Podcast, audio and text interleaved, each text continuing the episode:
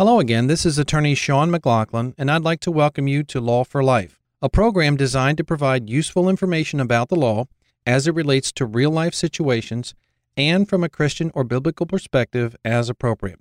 Law for Life is sponsored by Trinity Law, a local law firm available at 1 866 464 5297 or online at yourlawfirmforlife.com. This is attorney Matt Menges, and uh, joining me for uh, today's program, continuing a series of programs on employment law, is attorney Sean McLaughlin, who uh, practices uh, in the employment law arena and has for about 25 years. Uh, the series of programs we've been doing here has been uh, focusing on unemployment compensation. And Sean, during our, our last program on this, we were talking about um, having uh, an employee manual and why that's so important um, for the employer. But my question for today's program is what does a fired employee do to defend a case where it's alleged they violated a work rule? Well, there are a couple things, Matt. Just just very quickly, one of the things that an employee will say is, "Look, the rules were not uniformly enforced. Uh, the thing that I got fired for was not something that everybody else is getting fired for. So you just selectively enforced this on me." Uh, a second thing an employee may say is that I didn't know what the rule was. You never told me what it was. It's not in the manual. It's not in the handbook. I never signed that I understood or got uh, copies of the rules. So that would be a defense as well. A, a third item that comes up is that uh, the basic one I didn't do what you said I did. I didn't break the rule. I didn't do it. You got the wrong guy. Something like that. So there, there are three basic uh, types of defenses that I see and often make at these hearings. So having one of these handbooks in place is very important for uh, an employer then. Absolutely, Matt. Having a manual is uh, of benefit to both the employee and the employer because they both know where they stand. And it takes the guesswork out of many things. It's best for everyone, really. There are many things, though, that the handbook needs to address. Many manuals I review lack the basics, such as failing to state what things can be a basis for discipline or termination, also stating the basic fact that the manual is not a guarantee of employment, but instead, uh, the manual should affirm that the employee is an, quote, at will employee. And that's very crucial. We talked about what an at will employee is on one of the very first programs we did in this series.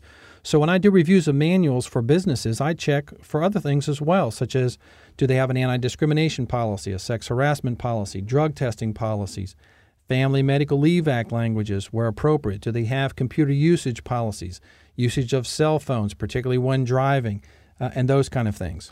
So, when you're doing one of these manuals or reviewing one of these manuals for an employee or employer, what you're looking for is basically the, the things that an employer or employee, excuse me, could use to, to try to get out and show they didn't know what the rule was. That's right. That's a great observation. And just one final thing before we go on to another topic is you know, people say, well, how long can I get benefits? Well, typically, currently, they can get them for 26 weeks, and there are some ex- extensions available from time to time as well.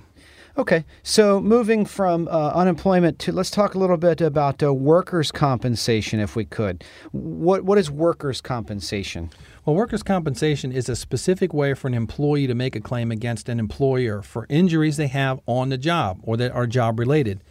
In other areas of law, like auto collisions or injury law, when a person is injured, they can sue the party that's at fault. Well, when you have a work injury or work related injury, you can't sue your employer in any court other than workers' compensation court. And then when you do, there are limitations. What kind of limitations? Well, the workers' comp court um, allows you only to recover under the law medical expenses, say for treatment, surgery, therapy, and so on, and two thirds of your average weekly wage. You can't sue for, that's can't sue for pain and suffering or punitive damages to punish the employer. Now, this is a significant difference than other areas of the law, where, such as in an auto collision case or injury law, you're entitled to make a claim for pain and suffering and sometimes punitive damages as well you know, many many times people will come to me and say, "Hey, I want pain and suffering. I want to punish my employer and so on. I want big damages for the negligence of the employer." But the answer is no, you can't do that. You can get your medical bills paid and some lost wages. Okay, thanks, Sean. Uh, we're going to continue our series on employment law in the next program, uh, picking up where we left off there, talking about workers' compensation. We want to remind the audience that nothing said on this Law for Life program is intended as legal advice, as each person's situation is different. If you have a legal need, please see an attorney. You can freely listen to today's program or any past program or series on our website, yourlawfirmforlife.com. That's yourlawfirmforlife.com. Just click the Resources tab.